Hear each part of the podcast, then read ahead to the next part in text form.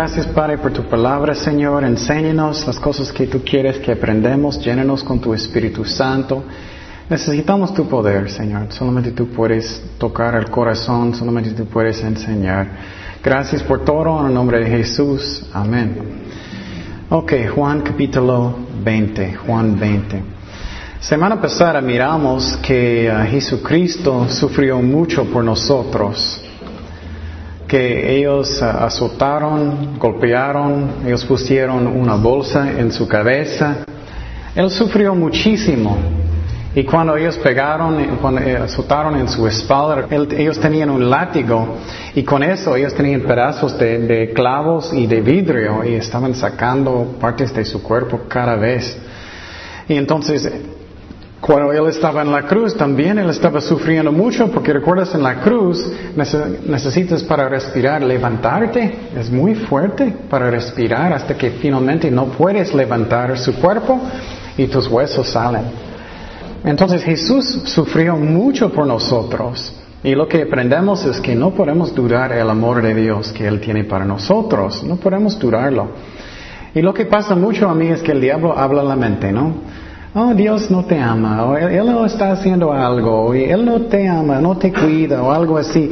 Y cuando eso pasa necesitamos mirar la cruz, que Dios nos ama, es imposible que Él no, no nos ama. Entonces, en este capítulo es un la capítulo, capítulo de la resurrección de Cristo. Y entonces, más, más fácil de ver, ¿no? y, eh, aunque el capítulo 19 es tan bonito porque miramos el amor de Dios mucho, este capítulo es más, uh, más fácil. En el primer día de la semana, María Magdalena fue de mañana, siendo aún oscuro, al sepulcro y vio quitada la piedra del sepulcro. Entonces corrió y fue a Simón Pedro, al otro discípulo, aquel al que amaba Jesús, y les dijo, se han llevado eh, del sepulcro al Señor y no sabemos dónde le han puesto.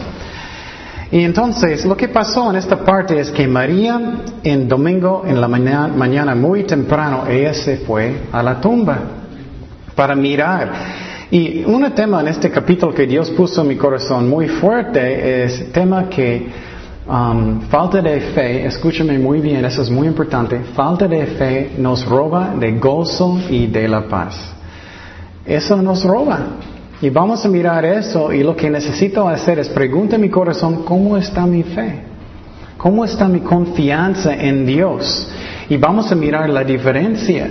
¿Cuántos de nosotros queremos más paz en la vida? yo quiero más. ¿Cuántos de nosotros queremos más gozo? Claro. Entonces vamos a mirar eso. Es algo muy interesante y importante. Y muchas veces pensamos, ¿por qué la fe es tan importante? Bueno, vamos a mirar un poquito de eso hoy.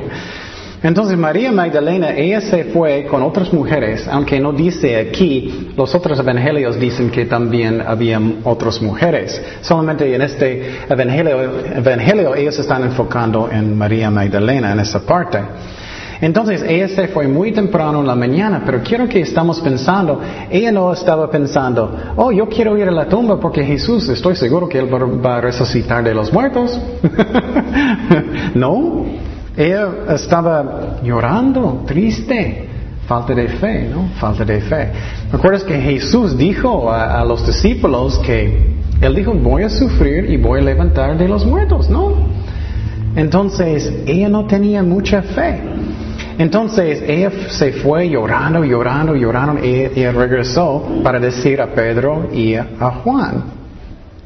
Y entonces, ella dijo a ellos, y entonces estoy seguro que ella estaba llorando bien fuerte y mucha tristeza. Y los otros discípulos, ellos no tenían mucha fe tampoco. ¿Qué es fe? Es confianza, confianza en Dios.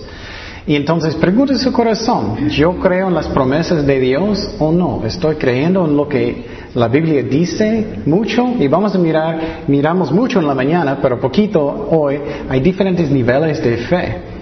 ¿Cómo alto es mi fe? ¿Cómo bueno es mi fe? Vamos a mirar. Seguimos en versículo 3, versículo 3. Y salieron, salieron Pedro y el otro discípulo y fueron al sepulcro. Corrieron, corrían los dos juntos, pero el otro discípulo corrió más a prisa que Pedro y llegó primero al sepulcro. Y bajándose a mirar, vio los liesnos puestos ahí, pero no entró.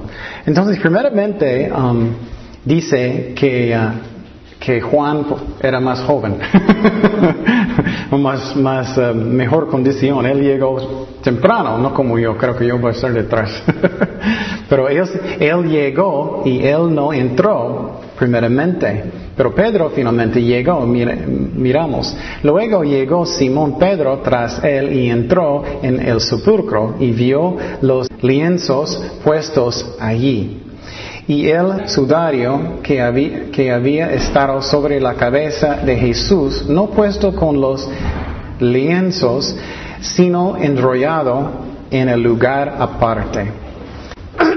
Entonces, lo que miramos aquí es que ella dijo a, Pedro y a Juan, María, y ellos se fue corriendo para mirar qué pasó en la tumba, qué pasó en la tumba. Y entonces Juan no entró, pero Pedro llegó y inmediatamente él entró en la tumba para mirar lo que estaba pasando. Y algo que es muy interesante en mí es que él tenía dos partes de ropa para cuando ellos enterraron a Cristo. Una parte para su cuerpo, uno para su, su cabeza. Y lo que es muy interesante en mí es que la parte de su cabeza después estaba bien ordenado, ¿no? Estaba doblado. yo recuerdo la primera vez que miré eso, yo estaba pensando, doblado. Entonces lo que podemos mirar es que Dios es un Dios de orden, ¿no? Y tengo que arrepentir poquito en eso en mi casa, todos saben eso. Pero Dios es un Dios de orden, de muchas diferentes cosas. Qué interesante, ¿no? Que Dios va a hacer eso. Vamos a mirar algo interesante. Vamos a primero de Corintios 14, 26, hablando de la orden que Dios quiere en la iglesia. Primero de Corintios 14, 26 al 33. En esa parte está hablando de la orden que Dios quiere, si es un servicio, personas están dando palabras de profecía, palabras de, uh, de uh, lenguas y eso. Entonces, mira lo que dice Pablo. Uh, primero de Corintios 14, 26. Y quiero decir que voy a empezar una clase de Teología 4 y vamos a cubrir todo eso, de los dones del Espíritu Santo. Dice, ¿qué hay pues hermanos? Cuando os reunís, cada uno de vosotros tenía salmo, tenía doctrina, tenía lengua, tenía revelación, tenía interpretación. Hágase toda para edificación. Eso es la meta, edificación. Um, si habla alguno en lengua extraña, sea esto por dos o tres o lo más tres y por turno y uno intérprete. Entonces Él no quiere que todos estén hablando al mismo momento. Posiblemente has visto iglesias y todos en el servicio están hablando al mismo momento. Eso no está bien. Piénsalo lógicamente. ¿Puedes aprender algo y entender con todos hablando? No, no puedes. Y mira, si hay, y, si no hay intérprete, en la, uh, calle en la iglesia y hable para sí mismo y para Dios. Asimismo, los profetas hablan dos o tres los demás juzguen. Y si algo le fuere revelado a otro que estuviere sentado, cae el primero, porque podéis profetizar todos uno por uno, para que todos aprenden y todos sean exhortados. Y los espíritus de los profetas están sujetos de, de los profetas. Y no es un estudio de, los dones ahorita, pero eso significa que si tú tienes un don de profecía, puedes controlarlo. En algunas iglesias personas dicen, no, no podía controlarme, necesitaba hablar. no, dice aquí que, que ellos son sujetos a los profetas. Pues Dios es Dios, pues Dios no es Dios de confusión, sino de paz, como en todas las iglesias de los santos. Y brinca al versículo 40, dice, pero hágase todo decentemente y con qué? Orden. Dios es un Dios de orden. Y piénsalo. Y, pensé, pensé, mucho en eso, solamente la ropa doblada en la tumba. Dios es un Dios de orden. Eso es la razón, el servicio necesita estar en orden. Entonces, seguimos en versículo 8 en Juan 20. Versículo 8, Juan 20. Juan 20, 8. Entonces entró también el otro discípulo que había venido primero al sepulcro y vio y creyó. Entonces, eso es hablando de Juan. Juan es el primero creyente en la resurrección de Jesucristo. Y entonces, porque aún no habían entendido la escritura que era necesario que Él resucitase de los muertos. Y volvieron los discípulos a los suyos.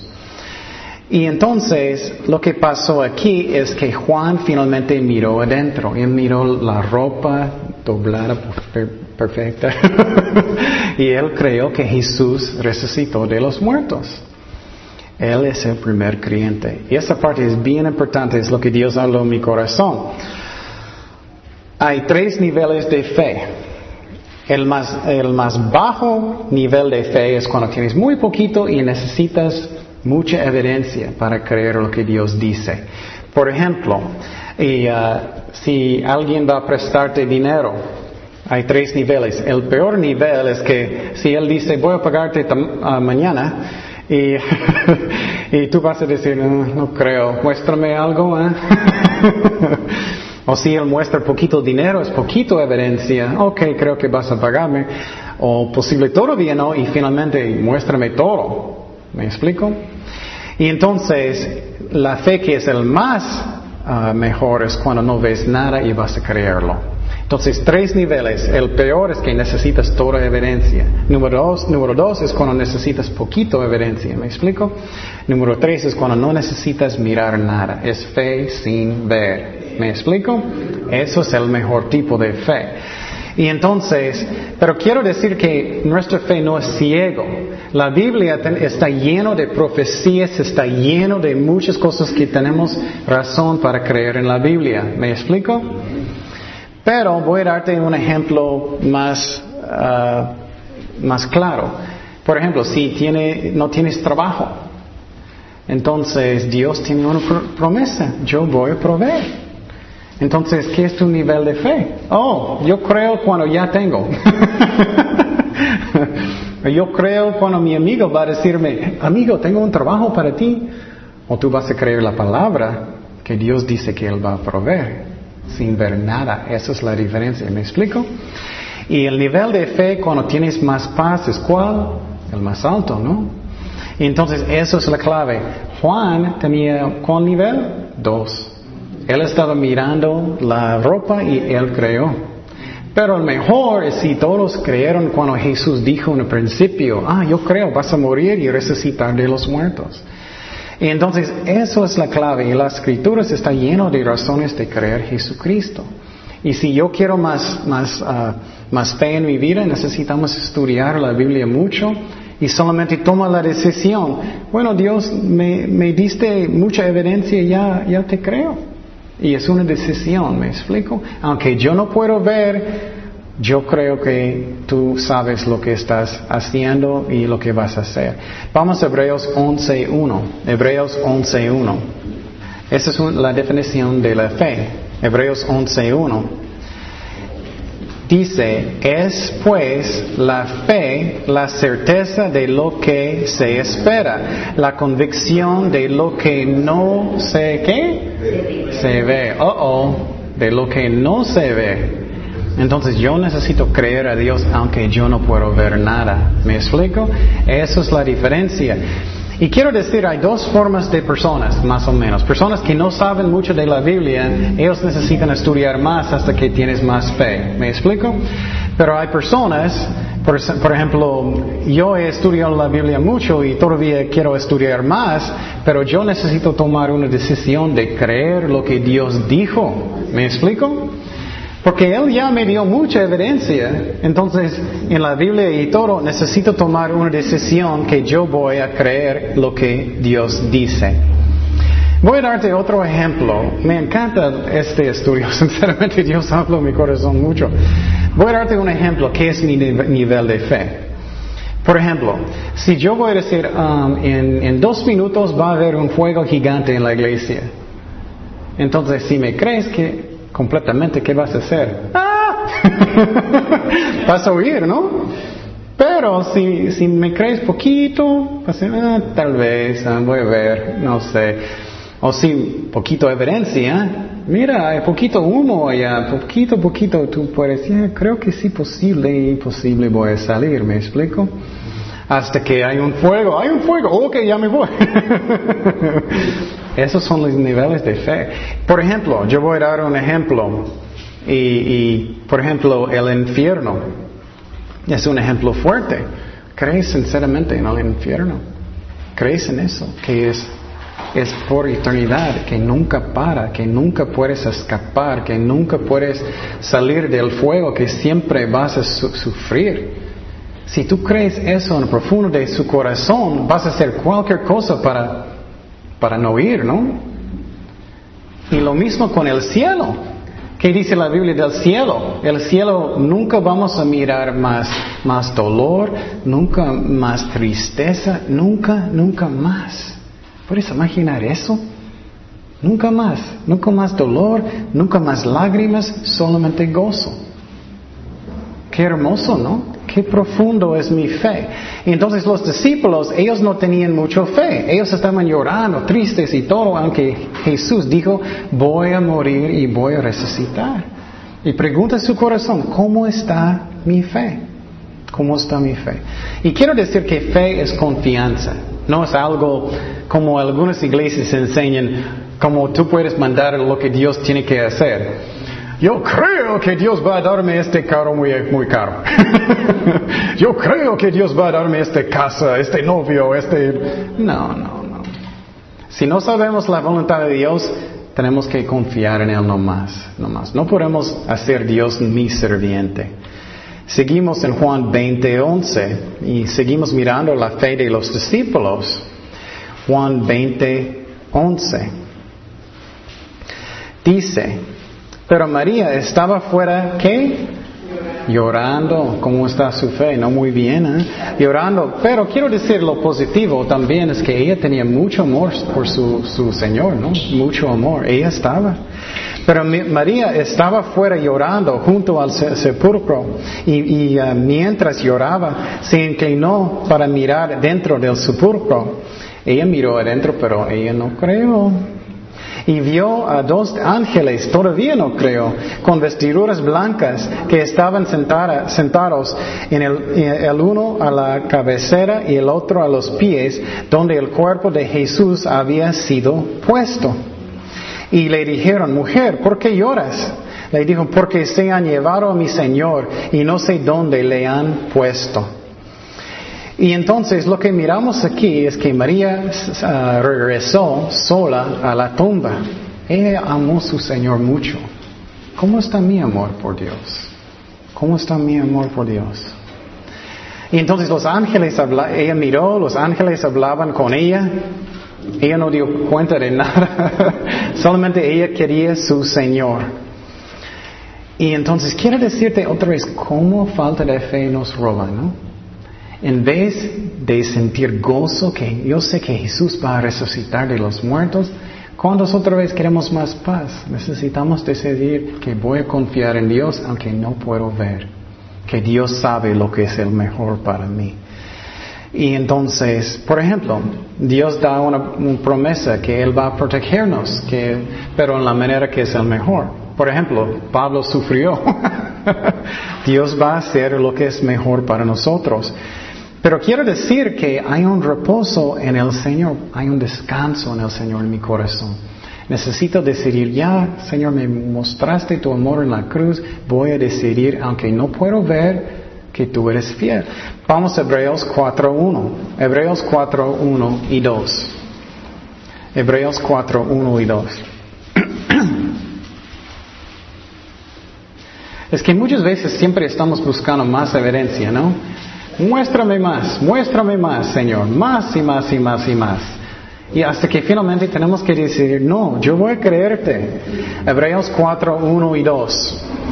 Tenemos pues, no sea que permaneciendo aún la promesa de entrar en su qué? Su reposo, hay un reposo, descanso en el Señor. Alguno de vosotros parezca no haberlo alcanzado, porque también a nosotros se nos ha anunciado la buena nueva como a ellos, pero no les aprovechó el oír la palabra, por no oír acompañaba de qué?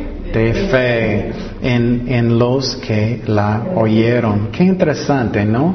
Tenemos que decidir que yo voy a creer lo que Dios dice, aunque yo no entiendo lo que está pasando, no entiendo lo que está pasando en el mundo, yo creo que Dios es bueno y Él es fiel. Y con, eso puedes tener más paz. Pero los discípulos no tenían. Seguimos en Juan 20, 14. Juan 20, 14. Seguimos. Dice, cuando había dicho esto, se volvió y vio a Jesús que estaba ahí, mas no sabía que era Jesús. Ella todavía no sabe, pobrecita. Jesús le dijo, mujer, ¿por qué lloras? ¿A quién buscas? Yo creo que Jesús estaba disfrutando, Ella pensando que era el hortelano, le dijo, Señor, si tú lo has llevado, dime dónde lo has puesto y yo lo llevaré. Yo no creo que ella podía, pero ella amaba a su Señor. Pero mira, ella todavía está llorando, ella todavía está con mucha tristeza. Mira cómo falta de fe, ¿no? Mira cómo... Y quiero decir, fe es, no es como yo voy a forzarle a creer. No, no. Es una decisión. Yo sé que Dios es fiel, Él es amor. Yo voy a tomar una decisión que Dios va, Dios es fiel. Y Dios va a hacer lo que es el mejor. Y entonces, mira lo que está pasando. María está sufriendo y ella no puede ver a Jesús todavía es falta de fe todavía. Y posible Jesús tenía diferente apariencia, eso es posible también, su cuerpo. Pero también si ella estaba buscando a Jesús, yo sé que Él resucitó de los muertos, ella va a estar muy diferente, ¿no? Muy diferente. Ok. Seguimos en versículo 16. 16. Dice, Jesús le dijo, María, volviéndose, ella le dijo, Raboni, que quiere decir maestro. Jesús le dijo, no me toques porque aún no le he subido a mi Padre, mas ve a mis hermanos y diles, subo a mi Padre, a vuestro Padre, a mi Dios, a vuestro Dios. Entonces Jesús no, está diciendo, no me tocas. Él está diciendo, porque en, el griego significa como ella está como muy fuerte, como no vas a salir. Y entonces Él está diciendo eso. Él también está explicando que voy a quedar más tiempo. Él no va a subir en la ascensión por 40 días. Él está explicando eso. Quiero decir también que miramos que la resurrección de Jesucristo era físico. Su cuerpo, Él levantó físicamente. Eso es muy importante porque los testigos de Jehová dicen que no era físico y sí es. Y más adelante vamos a mirar también que Tomás dijo, oh, yo necesito tocar su cuerpo. ¿Recuerdas eso? Entonces Él levantó físicamente. Seguimos en oh, quiero decir también que María es primero misionero, misionera, porque Dios mandó a ella para decir los discípulos. Seguimos en Juan 18, Juan 20, 18. Juan 20, 18.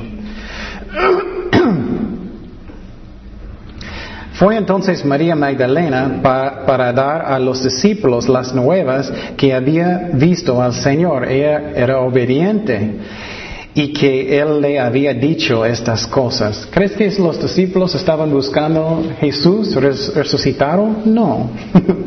Su nivel de fe era muy bajito. Cuando llegó la noche de aquel mismo día, el primero de la semana, domingo, estando las puertas cerradas, ellos tenían mucho miedo por los judíos. Ellos oraron, ellos pensaban, ellos van a matarnos. um, cerradas en el lugar donde los discípulos estaban reunidos por medio de los judíos. Vino Jesús y puesto en medio les, dijo, paz a vosotros. Entonces Jesús llegó en medio de todo eso. Y los otros evangelios explican que ellos pensaban que él era un fantasma. Ellos eran, ah, mucho miedo. Pero él, es la razón, él dijo paz. Él quiere que tenemos paz en, el corazón. Él quiere que tenemos paz. Y, y si los discípulos, lo triste, si ellos estaban en fe en Dios, lo que Él dijo, ellos van a estar esperando Cristo, su resurrección, ¿no? ¿Qué diferencia que podemos tener? Y cuando les hubo dicho esto, le mostró las manos y el costado. Y los discípulos se regocijaron viendo al Señor. Ah, mira, finalmente ellos tienen gozo. ¿Cuándo? Después de ver. ¿Qué diferencia, no? Podemos tener gozo antes de todo eso, antes de todo eso. Entonces Jesús les dijo otra vez, paz a vosotros, como me envió el Padre, también yo os envío.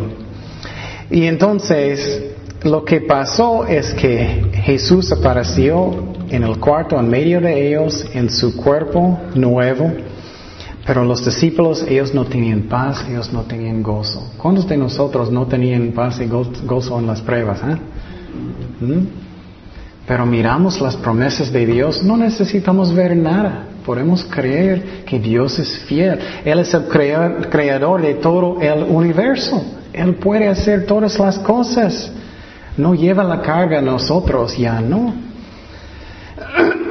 y Dios quiere que confiamos en Él. Y vamos a mirar Jesús regañando a los discípulos también por no creer. Vamos a Lucas 24, 25. Lucas 24, 25. Eso es bien interesante. Lucas 24, 25. Eso es cuando dos de los discípulos estaban yendo, saliendo de, Jerusalén en, el camino a Ameos. ¿Ameos?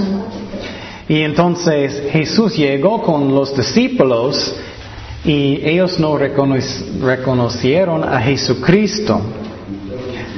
Y mira lo que pasó con Jesús cuando los discípulos eran tristes, ellos no, no creyeron. Mira lo que dijo Jesús. Entonces, Él les dijo, Jesús, oh insensatos y taros de corazón, mira, es el corazón también, qué interesante, ¿no? Es mi corazón también. Yo puedo decidir que Dios es fiel para creer todo lo que los profetas han dicho. No era necesario que el Cristo pareciera estas cosas y que entrará en su gloria. Y comenzando desde Moisés y siguiendo por todos los profetas, les declaraba en todas las escrituras lo que de él decían. Qué interesante, ¿no? Entonces es una decisión en mi corazón de creer que Dios es fiel. Y Él es. Pero quiero decir también que mira que, lleno de amor Dios es. Aunque ellos no tenían fe, Él que, Él todavía ayudó a ellos. Todavía. La diferencia es el corazón. Yo puedo tener paz y gozo, o yo puedo estar lleno de tristeza y preocupado, pero Dios todavía va a ayudarme. Pero ¿cuál quieres? Ay, yo quiero más paz. Entonces tenemos que decidir que yo voy a creer aunque yo no puedo ver. Seguimos en versículo 22. y habiendo dicho esto, sopló y les dijo, recibir el Espíritu Santo. Um, y habiendo dicho, oh, perdón. No, no, es todo, sí. No, estoy perdido. Sí, 22 solamente. Y habiendo dicho esto, sopló y les dijo, recibir el Espíritu Santo. Ese versículo es muy importante, porque si Dios dijo, recibe el Espíritu Santo, ellos recibieron el Espíritu Santo, ¿no? Entonces, en la clase de teología, recuerdas que hay tres relaciones que tenemos con el Espíritu Santo. Primeramente es que el Espíritu Santo está, ¿qué? Conmigo, conmigo. Él no está dentro todavía, Él está conmigo. Él está hablando, eso es antes de aceptar a Cristo. Él está diciendo que necesitas arrepentir, necesitas venir a Cristo, necesitas buscar a Dios. Segundo es cuando Dios va a estar, ¿qué? adentro de mí, adentro. Eso es cuando nací de nuevo. Él entra en mi corazón, nací de, nuevo. Eso es lo que pasó en este pasaje. Él respiró, Él sopló en ellos, ellos recibieron el Espíritu Santo. Finalmente, número tres, es cuando el Espíritu Santo es que Él está sobre mí, sobre mí con poder. ¿Qué pasó en, uh, el día de Pentecostés? El Espíritu Santo vino con fuego ah, sobre ellos. ¿Recuerdas eso? Con poder. Qué interesante. Entonces Jesús llegó a este cuarto, Él dijo paz. y Él dijo, aquí está el Espíritu Santo, ya nace, vas a nacer de nuevo ahorita. Seguimos en versículo 23. a quienes, a quienes remitiráis los pecados, les son remitidos. Y a quienes se los retuvierais, les son retenidos. Entonces, eso no significa que todos nosotros somos sacerdotes. no significa que tienes que venir a un cuarto chiquito y confesar sus, sus pecados y el sacerdote va a perdonarte y todo eso. No, ni un ejemplo hay en la Biblia de eso. No tenemos que hacer eso. No, no quiero ofender a nadie, pero tenemos que obedecer lo que dice la Biblia. Y entonces, ni un ejemplo en, el Nuevo Testamento que dice que tienes que confesar sus pecados a un sacerdote. Entonces, tenemos que obedecer lo que dice Dios, no a los hombres. Si puedes encontrar un ejemplo, muéstrame, pero no hay uno. Y entonces podemos ir directamente al Padre en el cielo y confesar nuestros pecados, Él va a perdonarnos. Vamos a primero de Timoteo 2.5. Primero de Timoteo 2.5. Primero de Timoteo 2.5. Dice, porque hay un solo Dios y un solo mediador. ¿Qué es un mediador? Es alguien que está entre mí y otra persona, ¿no? Intercesor. ¿Cuántos hay? Solamente uno. ¿Quién es? ¿Qué dice aquí? Entre Dios y los hombres. Jesucristo, hombre. Entonces no son los santos, no es María, no son todos ellos, pero es Jesucristo solamente. Entonces, ¿qué significa este versículo entonces? Estamos representando a Dios no más. Entonces, por ejemplo, cuando estamos evangelizando, podemos decir, bien, no, podemos decir, no soy tu juez, pero si tú no aceptas a Cristo, si tú no arrepientes, si tú no naces de nuevo, no estás perdonado. Si tú aceptas a Cristo, arrepientes y das tu vida a Cristo, tus pecados son perdonados. ¿Me explico? Estamos representando a Dios y Jesús está diciendo esto. Y seguimos con mi favorito parte, 24, Juan 20, 24. Entonces vamos a mirar el ejemplo del más bajo nivel de fe. Y Tomás tenía fe, porque él creía en Jesucristo, pero su nivel de fe no era muy alto, era bajito. Vamos a, y pregunta su corazón, ¿cómo está mi fe? Yo sé que el mío es como Tomás mucho. 24 al 29 vamos a leer. Pero Tomás, uno de los doce, llamado uh, Juan 20, 24. Juan 20, 24, perdón. Juan 20, 24. Pero Tomás, uno de los doce, llamado Dídimo, Dídimo, no estaba con ellos cuando Jesús vino. Yo creo que él estaba triste, solo en una parte. Le dijeron, pues, los otros discípulos, al Señor hemos visto. Piénsalo muy bien, si él estaba buscando que Cristo va a resucitar de los muertos, él va a qué? Él va a creer, pero él no creyó.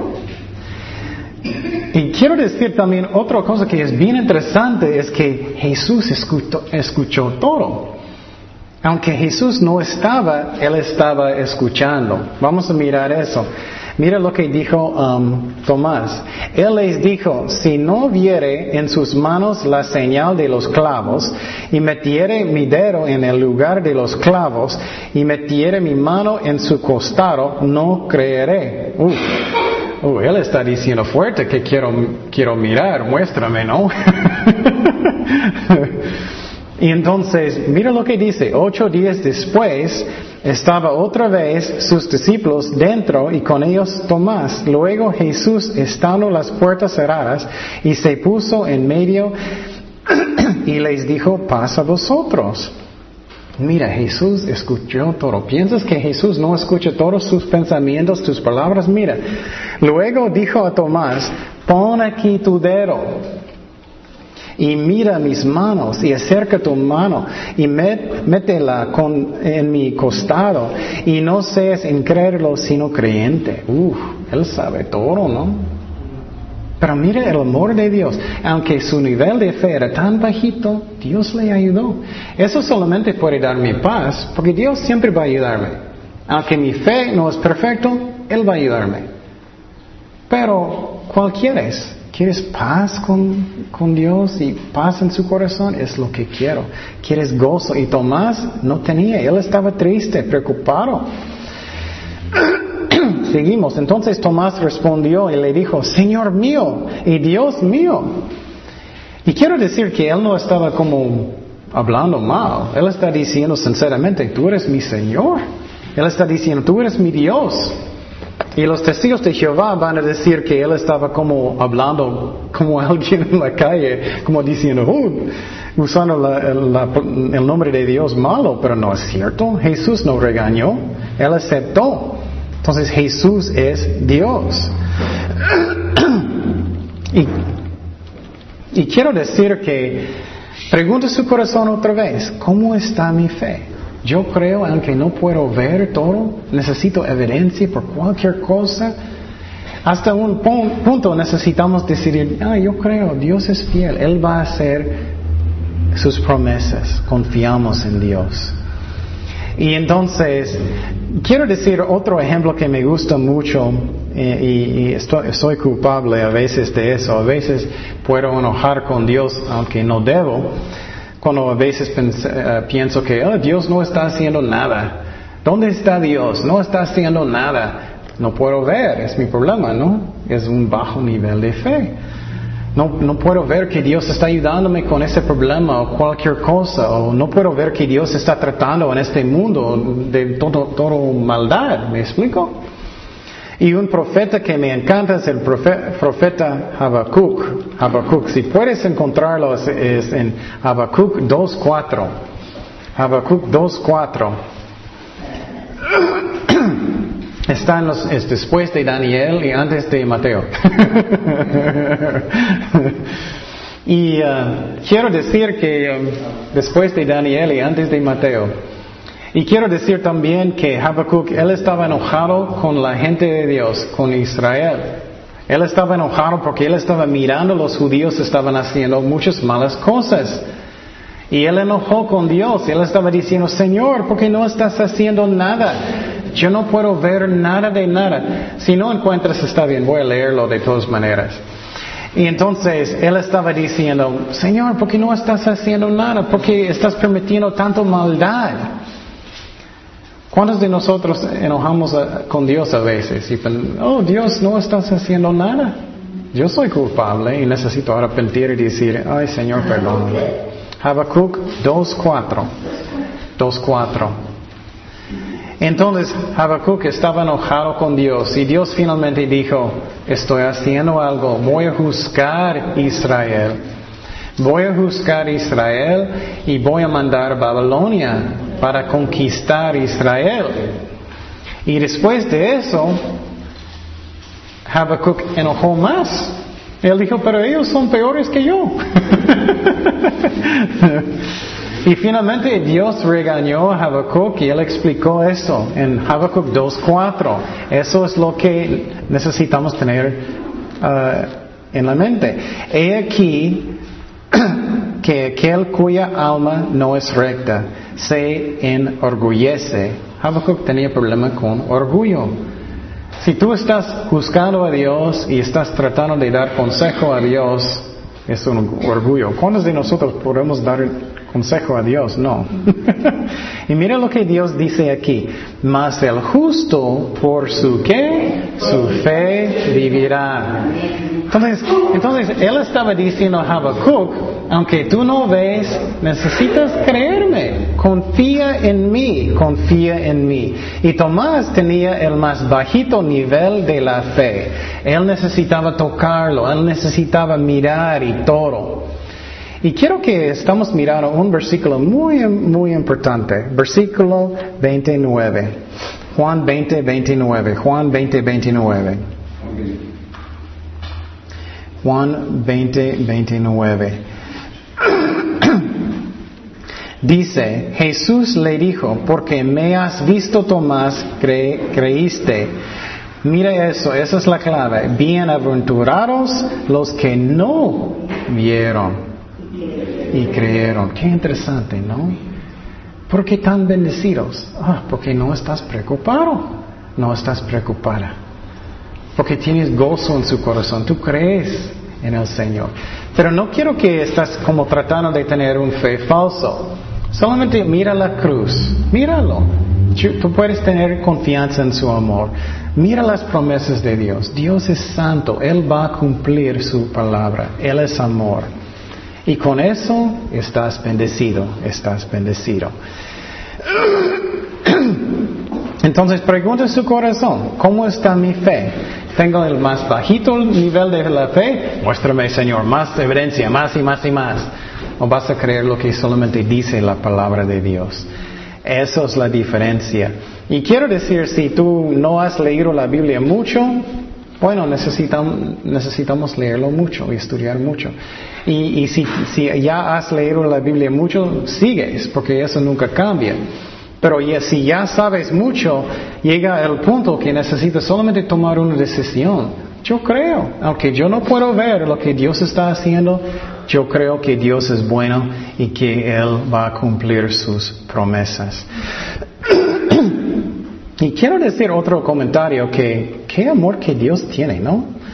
Qué amor. Él dijo, él, dijo, tócame. Él todavía tiene los cicatrices.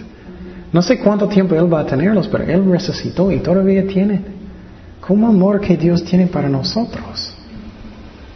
Es increíble. Y entonces, pregunta su corazón, ¿cómo está mi fe? ¿Qué nivel de fe que tengo?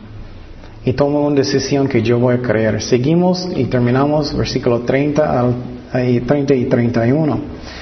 Hizo además Jesús muchas otras señales en presencia de sus discípulos, las cuales no están escritas en este libro, pero estas se han escrito para que creáis que Jesús es el Cristo, el Hijo de Dios, y para que creyendo tengáis vida en su nombre.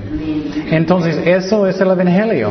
Necesitamos creer de, cuáles cosas de Cristo, que Él es el Hijo de Dios él es Dios. Tienes que creer que Jesús es Dios. Finalmente que Él es el Salvador. Él, murió por mí y Él resucitó de los muertos. Entonces, también quiero que estamos pensando, mira la diferencia que puede pasar con los discípulos. Qué interesante, ¿no?